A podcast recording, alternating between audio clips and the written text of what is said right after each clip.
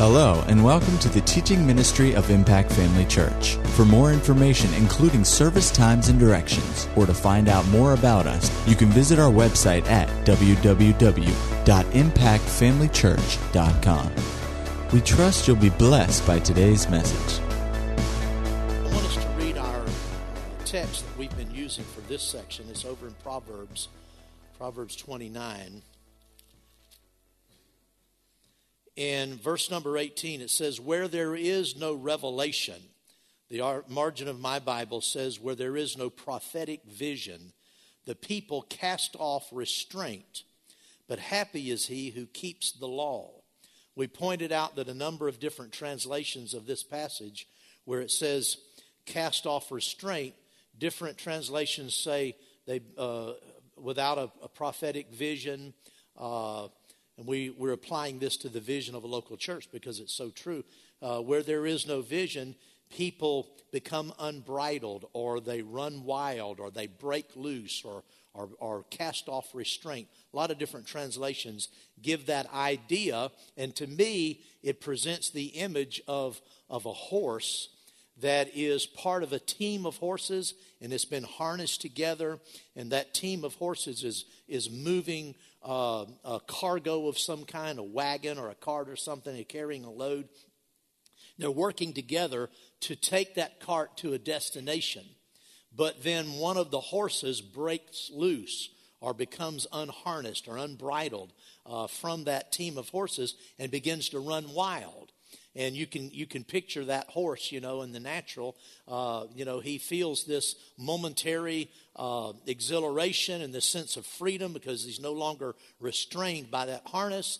And uh, and he just begins to run wild. He runs up in the mountains you know and and for a horse he's just having a great time you know He's running around. He can play. He can goof off. You know, he can just do whatever he wants to do. And he runs around. He's kicking dirt up in the air, you know, and making funny noises and just, just having a great time.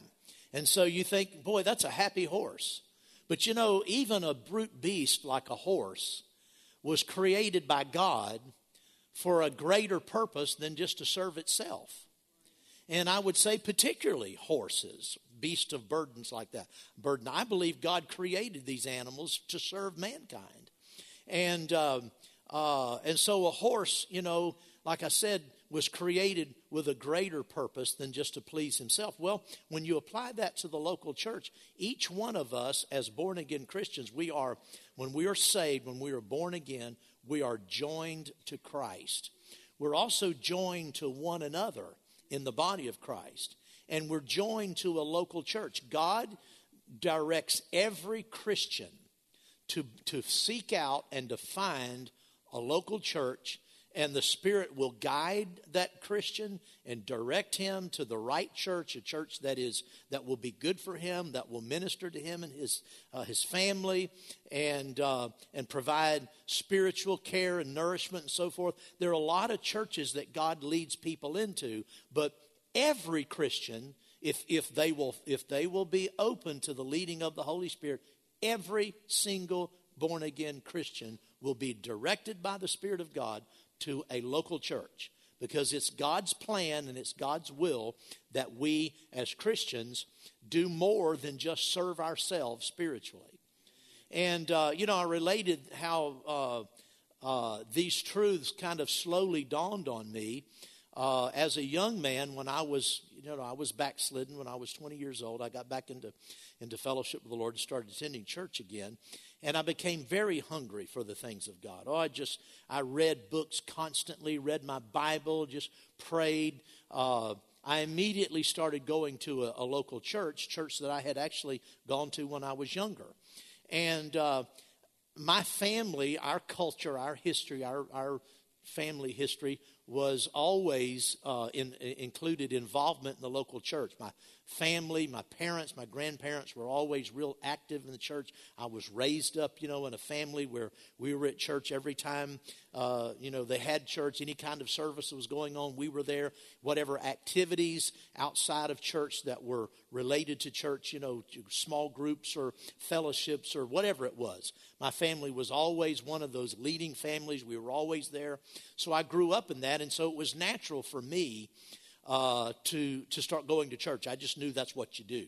So I started attending, attending church, and, and there was a revival going on in our local church. When I, when I went there, it was already going on, a revival among young people. And uh, uh, so there were a lot of, uh, of young people my age. Uh, really on fire for God, and and uh, so that was a real encouragement to me and a help to me. And like I said, us uh, uh young people in the church, uh, young men and women in the church, we just had such a hunger and such a fire for God, and uh, you know we just we were at church all the time. just involved in everything, and then when our church, when we weren't having services, this was during the days of the of the charismatic renewal, and when we weren't having services in our church, we were going somewhere else. You know, we'd go out a couple of times a week to some other uh, meeting that was going on around town. Maybe the Episcopal Church was having a charismatic gathering, you know, on Tuesday nights. We'd go to that. Or there was something going on on Saturday night somewhere. We'd go, you know, we would go all over town, you know, and visit these different congregations uh, uh and, and groups, you know, that were meeting, mostly church affiliated meetings. And we would go to those meetings. And, and we also, as young people in the church, we we just we just wanted more. We just we weren't satisfied with going to church three times a week, and so we a number of us got together and we started holding uh, Bible studies on our own, and we were feeding on the Word of God, and just you know hungry for God, and and uh, even though we were doing that, we were always we always attended our regular church, our local church services. We're always faithful. I had because I had been raised like I had been, you know, we were always involved. So I, I, I, not only attended church, I got involved in church. It was just natural for me to do it. Started taking, you know, positions in ushering and, and teaching children and just doing anything that I could do. And, uh, and so we were very involved, and that was always first, you know, our local church. But then we went to what I called extracurricular church services, you know, around. And, uh, and during all this time, and then uh, you know that that went on for a few years, and I sensed the call of God on my life to to uh, to step out and prepare myself further for ministry. So I went away to Bible school, went out to Tulsa, Oklahoma, attended Rhema Bible Training Center uh, in preparation for full time ministry. I graduated from Rhema. I came back uh, to Jacksonville, which was where my home was, and we then quickly came over to the Fort White area and started this church, and then moved to High Springs. But uh, during all this time I, I didn't really realize my, my short sightedness spiritually. I just, some things I just didn't see. And it wasn't until more revelation came concerning the local church that I even realized how, how, uh, uh, how far I was missing or how, how much I hadn't seen. I see now, and then I, and I realized at the time when this revelation came, I realized that my my understanding of the local church and my participation in the local church was very limited. Even though I believed in the local church, I was in the local church. I supported the local church with my tithes, with my offerings, with my attendance, with my involvement. You, you know, you look at me, you couldn't say, well, you know, Brother Anderson, you know, he, he's just not really, you know, uh, hooked up with the local church. Oh, I was. And even while I was pastoring, when I first started the church, but I still saw the, the church uh, more or less uh, the universal, we know that the, that the universal church is made up of all believers all over the world and in, on the earth and in heaven, some of the churches in heaven. And, uh, you know, the church in heaven is different than the saints of the Old Testament in heaven. There's a distinction. They're not part of the church. The church are those who have been born again uh, and have been baptized into Christ.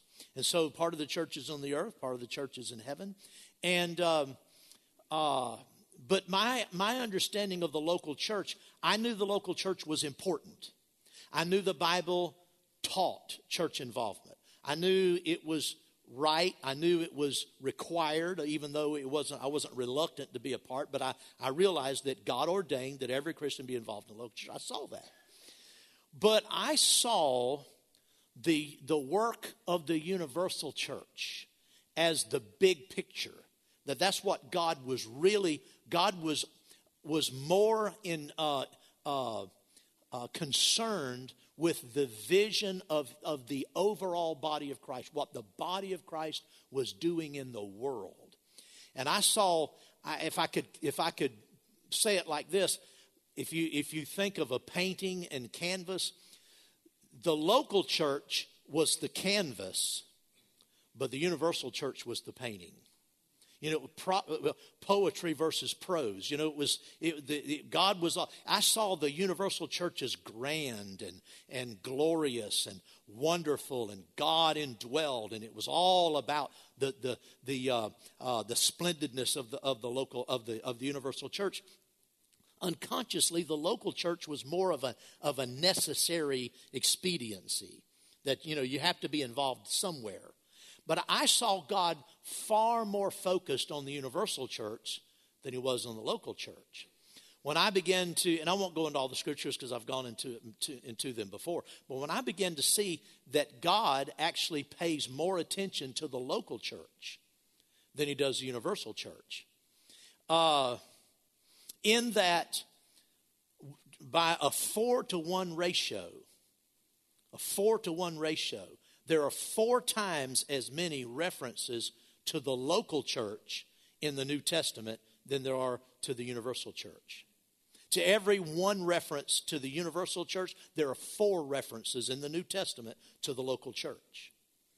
And when I saw that, that came as a real surprise to me. And then I began to realize that, you know, that by some of the epistles of Paul, that the Spirit of God uh, speaking through the Apostle Paul, would make reference to certain churches. And he would call those churches by name. And it said, I was a pastor at the time, and I'd never seen that. And I suddenly realized, wait a minute. That means, that means God is aware of my church. Now, listen, I knew that God was aware of my church. Sort of like, you know, God knows all things. God knows how much ink is remaining in this pen because he's omniscient, he knows everything. I don't think God's particularly focused on how much ink is in this pen. I don't know if God can focus on one thing and not be. I don't know God, but I'm not God, you know, but I don't know everything about him. But I don't think he's particularly uh, interested in how much ink is in this pen, though he knows. And it was sort of that way with the local church. I knew he was aware of my church that I pastored, and, and, I, and I knew he was interested to some degree, but I never saw my church as a focus that God was God actually had a purpose for my church. I saw the purpose of the local church to have two primary uh, values. Saw that the, the, the local church had two primary values. One was helping the universal church fulfill its mission, which was to save the world. And the second purpose of the local church was to help me grow. I'm talking about not as a pastor, but as just as a Christian. That's why, and I told people all that's why you need to come to church, so you'll grow. And God ordains you come to church, so you'll grow. Well, that's true. But I saw the local church simply for those two standing and, and being here just to serve those two purposes the great purpose of the universal church and then my own spiritual edification. I never saw that the local church itself and, an, and, and a specific individual local church had a purpose of its own. But it does. God has a purpose for every local church. There's a calling on every local church. I'm talking about churches that, that are ordained of God. Now, sometimes people start churches and, and, and uh, you know, we have to leave it with God, but sometimes you really question is God in that? because some of the motivations behind starting churches are terrible sometimes, you know. But, uh, but a church that God has ordained and raised up, He has a purpose for that church. And that came as a, as a real revelation to me. And, you know, of course, then I began to uh, wonder well, you know, what does God think of my church? Are we fulfilling our purpose? I, I, I realized as I studied this that God raises up churches and he gives every local church an assignment or assignments. And he joins believers to those churches, yes, for, for their spiritual edification. God joins you to this church so that you would be ministered to and receive spiritual nourishment edification, but also so that you could help the church fulfill its vision. Our lives need to count for more than just our own spiritual edification. That, that God's interested. And, and as far as the universal churches, church goes, do you realize the universal church, you know, the, the, the universal fellowship of all believers worldwide, you know, the universal church has never conducted a gospel crusade? We think about, oh, the mission of the, the universal church, win the world. The universal church has never won anybody. All of the all of the advancements that have been made for the cause of Christ start at the grassroots level in the local church. Now, you as an individual, you can go out and win somebody to the Lord. And so that does happen. But the real advancement for the cause of Christ comes through the local church because the universal church never meets. I drive down, I'm just driving to the church tonight, driving up and down the highway, you know, it's dark, you know, cars passing me. I was passing people in the church. They were part of the church. I didn't know who they were. They didn't know who I we were. We were brothers and sisters passing each other in traffic. Didn't even know it. So the universal church never meets. Local churches meet. Evangelistic outreaches, they all have their there's some there's some few exceptions, but they primarily have their base and support in the local church. When I was in Africa, Pastor Greg and I went to Africa in September, end of September, 1st of October. Uh, we were helping Christopher Allen in a, in a gospel crusade there in Africa. And then during at nighttime and in the daytime, I taught a pastor's conference. Well, he's able to do that because our church and other church funds that. In fact, our church underwrote the whole pastor's conference. It cost five grand, five grand, five thousand dollars to hold that week long pastor's conference. And Pastor, uh, I mean, uh, Christopher Allen asked me, he said, Pastor, he said, we're, we're running short on funds. Can your church underwrite that? I said, sure. So I carried $5,000 in cash with me because they want cash over there, checks and, you know, they're instant in that. Then they want, they want crisp, new $100 bills. U.S. dollars, it's a gold standard all over the world, and they didn't want the old ones, you know, with the with they wanted the the new ones with the you know the picture, you know, just offset, you know, the new bills, and uh, and so I took five thousand dollars, and this church underwrote the pastors' conference there. Christopher is in in India right now. After he got home, uh, he toward the end of the year, I think he was already working on this in in October, but just shortly before that, maybe September, uh, coming into October, maybe, he was suddenly uh, finalizing plans for his last two crusades in India that he's doing right now. He was short on funds. So he called me. He said, Brother, he said, you know, we needed, you know, X amount of dollars. I think it was, huh? Well, but I don't remember how much he needed. I forgot what he, what he, what he said he needed. And uh, he said, I, I just have a few people like you that I can call. And, uh, and so I think it was, seems like it was $40,000. Well, we sent him $8,000. You know, because there are other churches, he's calling other pastors, you know, and only take five others, you know, four others. And, and so we sent him $8,000. So he's doing in, crusades in India right now. You've been following him on Facebook. Hundreds and hundreds of people coming to Christ every night. Well, how, is, how are people like that able to? The local church. Local church is what gets it done. So the local church is how the world is won. And, and it's won through the efforts locally. The community is affected by the work of the local church. So the local church is so important, and your part in the local church is important.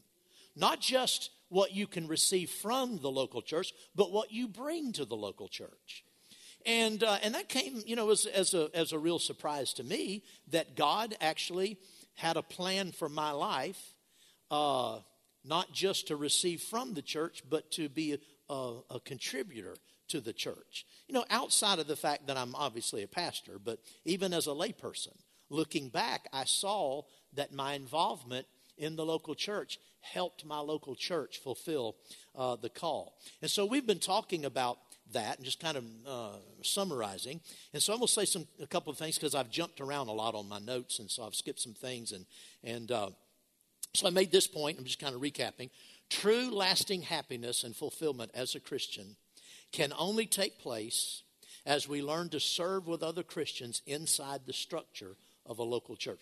There is serving God outside the church, but that will not bring the fulfillment. There is, there's, there's nothing that will take the place of learning to serve with other Christians inside the structure of a local church. Uh, when you were born again, you were joined equally to Christ and to his body. Uh, we are not just members of Christ, we're members of one another. And so we are a body of believers, not just a gathering of believers. The word church means a called assembly, an assembly that's been called by God. We were called together to assemble tonight as a local church. Now, you might not have been aware of the calling. And, you know, it's a Wednesday, you get busy, you know, a lot of things going on. It's just what you do on Wednesdays. You know, you just got that planned as part of your schedule. You arrange your day that way, and you come home, you might not think anything about it. But if you are at all, just take a little bit of time to just get sensitive to the Holy Spirit, you'll be aware of a, of an, a drawing on the inside of you, just an urge, you know. I, it, particularly if you've been out of church, something's happened, you know, and you've had to be out of church for a few weeks, boy, you begin to really be aware of that. Said, oh man, I can't wait to get back to church. And, and people in the world don't understand that. You know, people in the world, I remember just as a, as a kid in, in school, junior high and high school, you know, because my family went to church all the time. People would ask me if you can you do this or that. I said, no, I'm going to church. And they say, what? You go to church on Wednesdays? Sunday nights, you know. Why do you go to church? Well, you know, I just went back then because I had to. But, you know, people will ask you that today. Why do you go to church so much? And you'll, and sometimes we're at kind of a loss, you know, to explain why we go to church all the time. And we'll say, well, you know, I enjoy it. They'll kind of scratch their head because they go and they don't enjoy it, you know. I've, I've had people say, well, it's fun to go to church. That really gets an odd look. They don't get it. The real reason you enjoy going to church is there's something on the inside pulling you. That's the ecclesia. That is the assembly, the called assembly. So we are not just a gathering, we are a body that's been called together. Uh, so we've talked about that. It's, it's impossible to fully experience Christ in isolation from other believers who have likewise been called together in the local church. Now, you can fellowship with believers outside the church, and there's nothing wrong with that. Remember, I said that when I was in the local church, we would, we would, uh, some of us younger people, we would have Bible studies in in uh, in p- different people's homes. There's one brother, his name Danny, and and he opened his home, and we would have Bible studies in his house and outside of the regular church service. It wasn't the local church, though. It was just a Bible study. There was nothing wrong with that as long as you understand, and we did, that it was not a substitute for the local church. It was just an opportunity to get together and spend some more time in the Word, fellowship, prayer, and worshiping the Lord. I mean, we would we'd sing and praise God, study our Bible, and give our testimonies, you know, and, and it was rich. We enjoyed that. There's nothing wrong with that. I, I encourage all of that as long as you understand that it's not the local church. Uh, and so, even though you do that, it's still outside the church. If you're not fellowshipping with believers inside a called together local church, it's, it's impossible to fully experience Christ.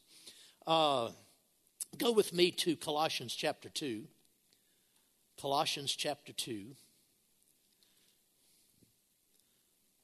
And look at verse number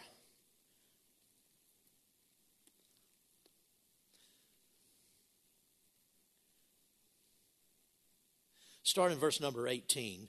Let no one cheat you of your reward, taking delight in false humility and worship of angels, intruding into those things which he has not seen, vainly puffed up by his fleshly mind. You ask, now, what in the world is he talking about?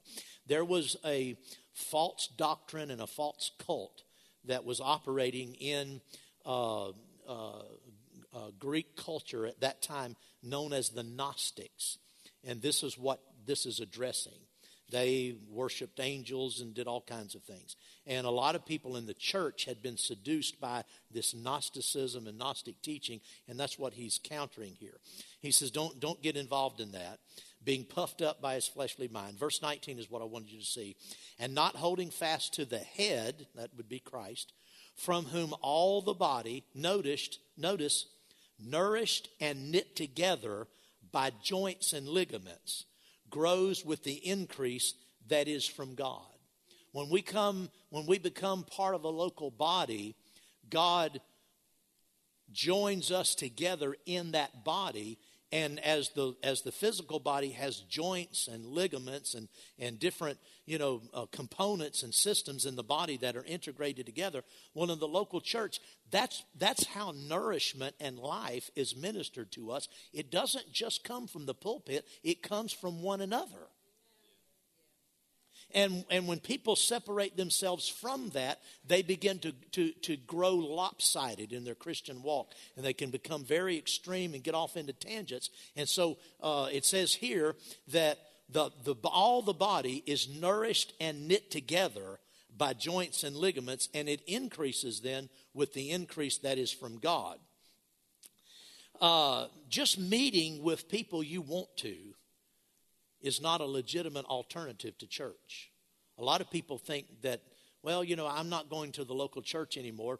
And, and usually that happens because they've gotten offended over something. And so they've decided, you know, they don't need to go to church. They don't need to go to the local church. And, uh, and so they say, well, I'll just get together with this little group. Uh, that, that's not an alternative to church. When we held those Bible studies, fortunately, we had enough understanding to know that that wasn't a, a, a substitute. You know, uh, these kinds of fellowships, if, you, if you've ever known anything about them, these little groups that get started, you know, they're usually, this is a generalization, but they're usually uh, a group of people who are disenchanted with church. They've gotten offended. They're kind of what I call free roaming believers, you know. They're kind of like, they're all those who have broken loose from a harness, you know, of a local church, and they're just doing their own thing. And they get together, and because they many times share a certain grievance, you know, with, with the local church. Have you ever noticed those, those kinds of fellowships, if you want to call them that, they don't last very long? They usually last a few weeks, few months, sometimes even a few years but they eventually just dissolve and, and go by the wayside. Remember, we talked in previous uh, Wednesday nights about the spiritual legacy, the generational blessing that is passed down, you know, in a congregation where, where and I illustrated it with my, you know, with my upbringing and my family. My grandmother, unsaved, you know, at, at 19 years of age, uh, was saved and filled with the Holy Spirit. She raised my father and my aunts and uncles.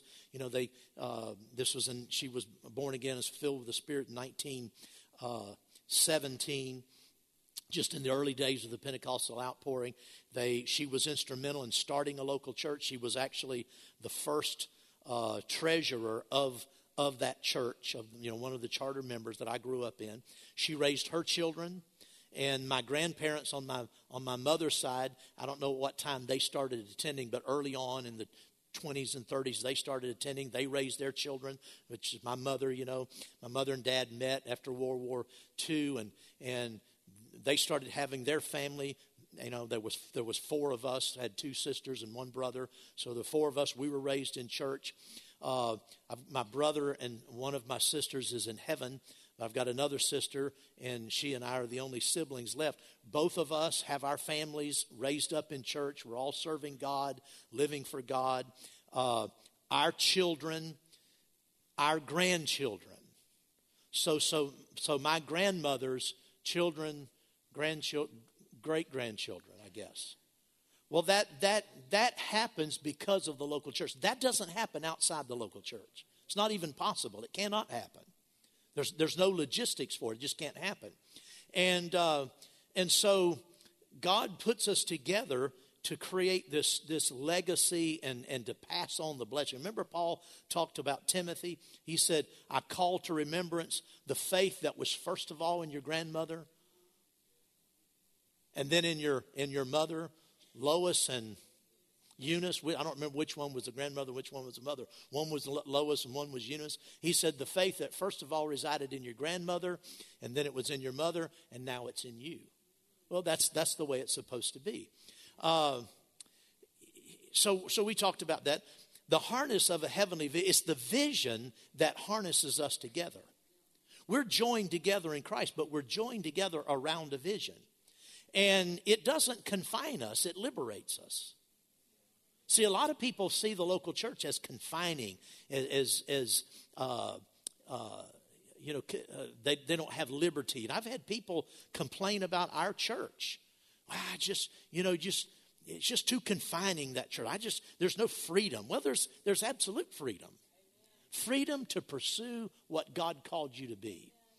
Uh, really, people who cast off the, the, the harness of a, of a local vision uh, they boast of their freedom, they're really living a small and confined life because they're living for themselves. And, and they may, they may uh, you know, convince themselves otherwise by ministering to people, and, and God honors that. God, anytime you preach the word, share your testimony, witness to people, God will honor that because God always honors His word. But uh, you're really living, people like that are living for themselves. There's a, a passage in Second Corinthians chapter 6, 2 Corinthians chapter 6, that I always laugh when I, when I read the older King James. Can you find that for me real quick, Angela? 2 Corinthians 6, verse number 11. The older King's, King James, the way this was written, I'd read that. This is one of those passages, sort of like reading the, the uh, uh, the, the, the begats, you know, in the Old Testament. You just kind of read over and shake your head and go on, you know. 2 Corinthians 6 11 says, O you Corinthians, our mouth is open unto you, our heart is enlarged. Ye are not straitened in us, but ye are straitened in your own bowels. Now for a recompense in the same, I speak as unto my children, be ye also enlarged. And I'd read that and, and just had no idea what that means. It makes it no makes no sense at all.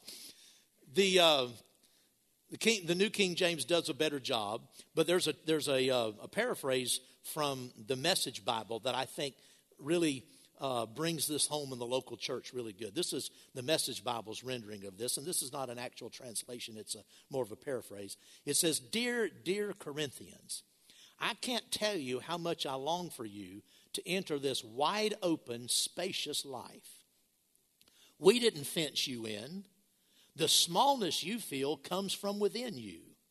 Your lives aren't small, but you're living them in a small way. I'm speaking as plainly as I can and with great affection. Open up your lives. Live openly and expansively. When people, when people forsake the assembling of the local church, they confine themselves to a small life spiritually with a very limited outcome, a very limited uh, uh, outreach. Like I said last week, people who aren't a part of the local church, I don't care what their ministry is, one on one outside the local church, they will, be, they will bring very little fruit when they stand before the judgment seat of Christ. Turn with me to 2 Corinthians. Well, you're here in 6. Go back to chapter 5. 2 Corinthians 5, verse number 10 says, For we must all appear before the judgment seat of Christ, that each one may receive the things done in the body according to what he has done, whether good or bad. One night, Lizzie came to me. Uh, I guess I had read the scripture one night, and she came to me after church. She said, Pastor, have you ever looked at that verse when it says that we that each one may receive the things done in the body? That's, is, that's talking about the local body, the local church. And I thought, wow, I never, never heard that before, never seen that. I went back and looked at the context. You know, to understand, to interpret the Bible, there's a number of contexts you look at. One of them is the textual context. In, in the, the actual context of the verses that this is in, if you read before and after, he's obviously talking about the physical body. He's talking about the resurrection of the physical body and so forth. So this is this verse primarily isn't talking about the local body of believers. It's fundamentally and primarily talking about the physical body. We're going to when we stand before the judgment seat of Christ. Uh, it says that we will receive the things done in the body. In other words, in this life, according to what we have done, whether good or bad. But if you go over to hold your place there, if you go over to Romans chapter 14, there's another context. When you're interpreting the Bible, you want to interpret the Bible in the light of various contexts. The actual textual context, you want to interpret the Bible in the light of covenant context. You know, there are some things that are different in the Old Testament and the New Testament. And if you read Old Testament scriptures without the context of the New Testament, you can misunderstand them. So there's a variety of different contexts. One context is subject context, where you go through the Bible and you find all the different places where that subject is dealt with, and then you put all of those together. Well, the subject being the judgment seat of Christ. In Romans 14, verse number 10, it says, but why do you judge your brother? Or why do you show contempt for your brother? For we shall all stand before the judgment seat of Christ. So here's another scripture about the judgment seat of Christ. For it is written, As I live, says the Lord, every knee shall bow to me, and every tongue shall confess to God. So then, each of us shall give account of himself to God. Therefore, let us not judge one another anymore, but rather resolve this not to put a stumbling block or a cause to fall in our brother's way. Well, if you put those verses of Scripture together, then it is possible to, uh, to interpret, even though the primary, the primary uh, interpretation of 2 Corinthians 5.10 when it says that we, when we stand before the judgment seat of Christ, we receive the things done in this body. It's talking about your body, your life as an individual. But in light of Romans 4, uh, 14 here concerning the judgment seat of Christ, this is all about how we, how we relate to one another and treat one another in the body, isn't that right? So uh, when we stand before the judgment seat of Christ, of Christ, we will receive judgment according to what we've done in the body, in the local body. Not just, it's, I know primarily it's talking about your individual life, but in, in the context of, of Romans 14, it, it could also then be, you could refer to uh, the local church. You know, when we do not bring our supply when we don't fulfill our responsibility in the local church, that can result in a stumbling block to our brother. That can result in, in, in, a, in a brother not fulfilling the plan of God for his life or a sister. Isn't that right? I talked about the, the uh, generational blessing that's passed down. You know, there are a lot of people, a lot of people who got out of church, got saved, they're involved in a good church, you know, a good church with a solid vision, but then they got out of, they just got out of the will of God. And because of offense or misunderstanding or whatever, you know, just pettiness, and stopped going. But you know what? They, they, they, they affected generations to come. They affected generations to come because there are, there are, there, there are some of their very descendants who will miss heaven because they wouldn't deal with offense. They stopped going to church. Their children got out of church if, if they had already started going to church. Their children stopped going to church. That was the end of their family's participation. There were untold numbers of people who should have been born again, should have known God, who never will they'll, they'll, they'll miss heaven because so and so got offended. It's important. It's, it's a real, it's a real uh, thought provoking thing, isn't it? Many people excuse themselves from active participation in the local church. Like I said, they claim outside ministry to be equal or more important, uh, but they don't replace the obligation to support your local church. Ministry outside the church doesn't really strengthen other believers. It doesn't strengthen the local church or further a heavenly vision. Go to Romans chapter 12. We're here in 14. Look at Romans chapter 12. For I say through the grace given, this is verse number 3, Romans 12, 3. For I say through the grace given to me to everyone who is among you, not to think of himself more highly than he ought to think, but to think soberly, as God has dealt to each one a measure of faith. For as we have many members in one body, referring to the physical body, but all members do not have the same function, so we, being many, are one body in Christ and individually members of one another. Having then gifts, does everybody have a gift? Absolutely. There's no such thing as a member of the body of Christ not having gifts in them given by God. I'm talking about I'm talking about given by the grace of God, not necessarily natural. God will use natural abilities, but there is there is a there is a gifting from God, numerous giftings that come to everybody. It's just part of being saved. Well, uh, he says, having then gifts differing according to the grace uh, that is given to us, let us use them. Let us use them. Well, where are you going to use them? Where were they, why were these gifts given to us? See, if you're not going to church, notice prophecy. If, if, if prophecy, talking about different gifts, different gifts, if prophecy, let us prophesy in proportion to faith. Where are you going to prophesy? Now, you might we know that prophecy is inspired utterance, and, and in witnessing to people, you might prophesy. You know, the Lord will give you words to, to, you know, supernaturally to speak to people. That's the spirit of prophecy. But primarily, prophecies for the church. Isn't that right? 1 Corinthians 14, make love your aim, then set your heart on spiritual gifts, especially that you may prophesy. He goes on to say that Tongues are for those who don't believe. Prophecy is for believers. Well, where are you going to exercise this gift? God gave you the gift. Where are you going to exercise it? In the local church. Or ministry, serving. That word ministry is, is word that's commonly uh, translated ministry, but it's also commonly, commonly translated serving. Or serving. Let us use it in our serving. Well, where are you going to serve? Very few people serve outside the local church. I said, very few people serve outside the local church. Now, I've got, a, I've got a, a good friend. He and I were in the same local church during those times of revival.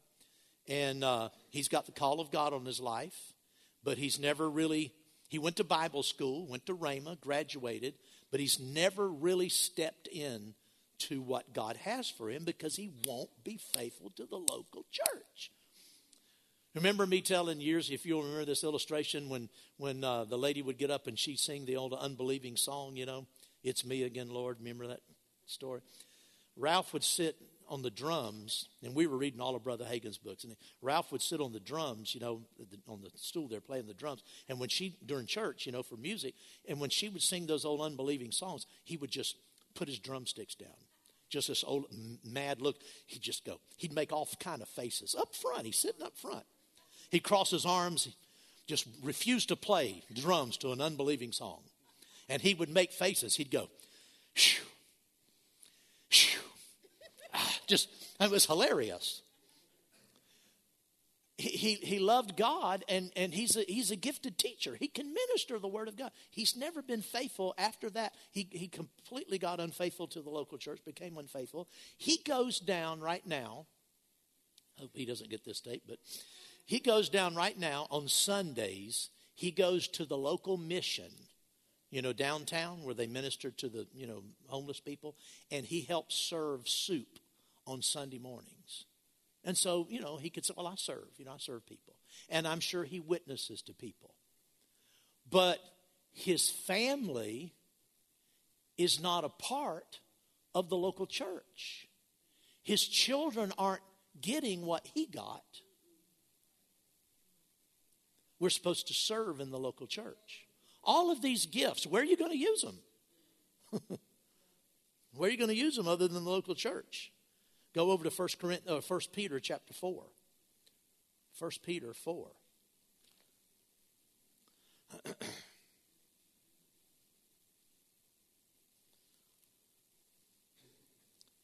Verse number 10 As each one has received a gift, minister it to one another as good stewards of the manifold grace of God. If anyone speaks, let him speak as the oracles of God. If anyone ministers, let him do it as of the ability which God supplies, that in all things God may be glorified through Jesus Christ, to whom belong the glory and the dominion forever and ever. Amen.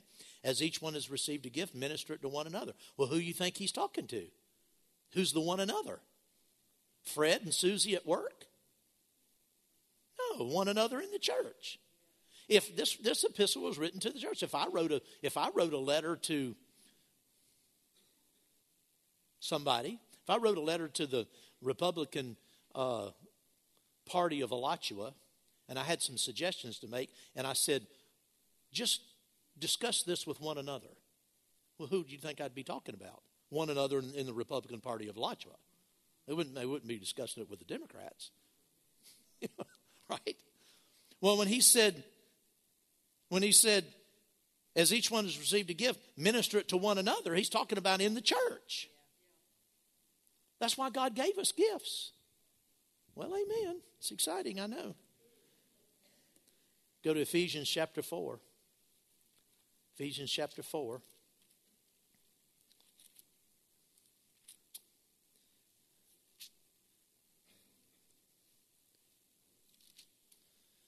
Verse number 11 He himself gave some to be apostles, some prophets, some evangelists, some pastors and teachers.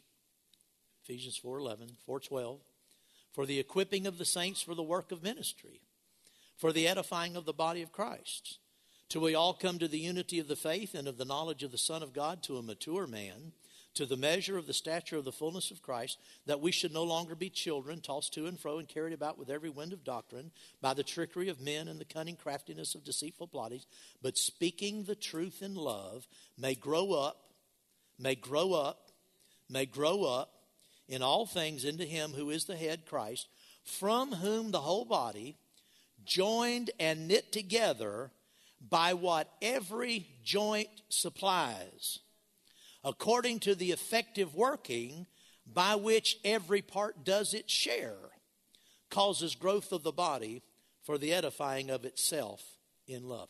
Every part has a share. Every part has a responsibility. Everyone in the local church has something to bring to the local church. Ask yourself are you doing what you should be doing in the local church? Are you contributing what you should be contributing? Amen. It's important. Praise the Lord. Well, glory to God. Hallelujah. Well, it's time. Praise the Lord. I got two minutes, but I'm starting another section, so we'll not start that tonight. Praise God. Amen. Hallelujah. Local church is important.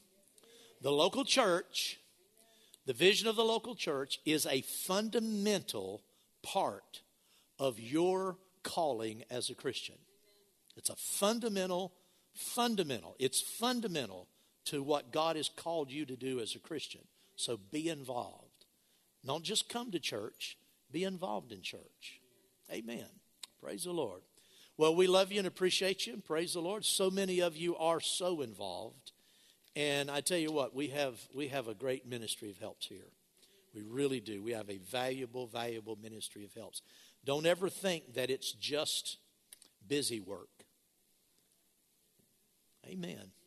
Everything that's accomplished for God in this church is accomplished by everybody who works in the church. So, well, you know, all I do is serve iced tea at the fellowship. Everybody who works in the church is responsible for all of the fruit of the church. Everything God does, because it takes all of these. So you think, well, that's not even spiritual. Most of the time, pastoring's not spiritual. It's really not. As far as you know, as far as you know, some uh, super anointing or anything. A lot of it is just you're just showing up. You know the old saying, the old saying, showing up's half the job. I tell young pastors, I tell you what, it's the, it's it's one of the biggest frustrations for pastors, or the biggest temptation is to quit, particularly in the early years because they have these visions, you know, of all they're going to do. God's put this big vision. What, what pastors don't see and I didn't see is that, pas- that vision is not coming to pass anytime soon. Just little bits and pieces. I thought when, when we first started this church, I thought the stuff that we've accomplished in, you know, in 36 years, I thought, you know, those, the influence we've had and the lives we've affected, I thought we'll do that in three or four years.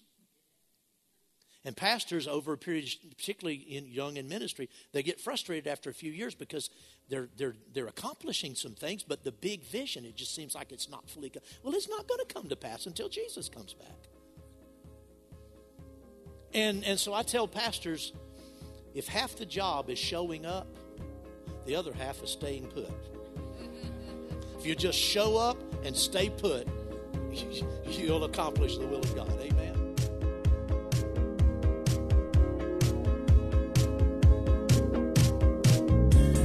At Impact Family Church, it is our desire to see you blessed through the power of the Word of God. We have been helping people to change their world for over 25 years through our dynamic ministries and teaching. If you are going to be in the North Central Florida area and are interested in attending our services or just want more information about us, you can visit us online at www.impactfamilychurch.com.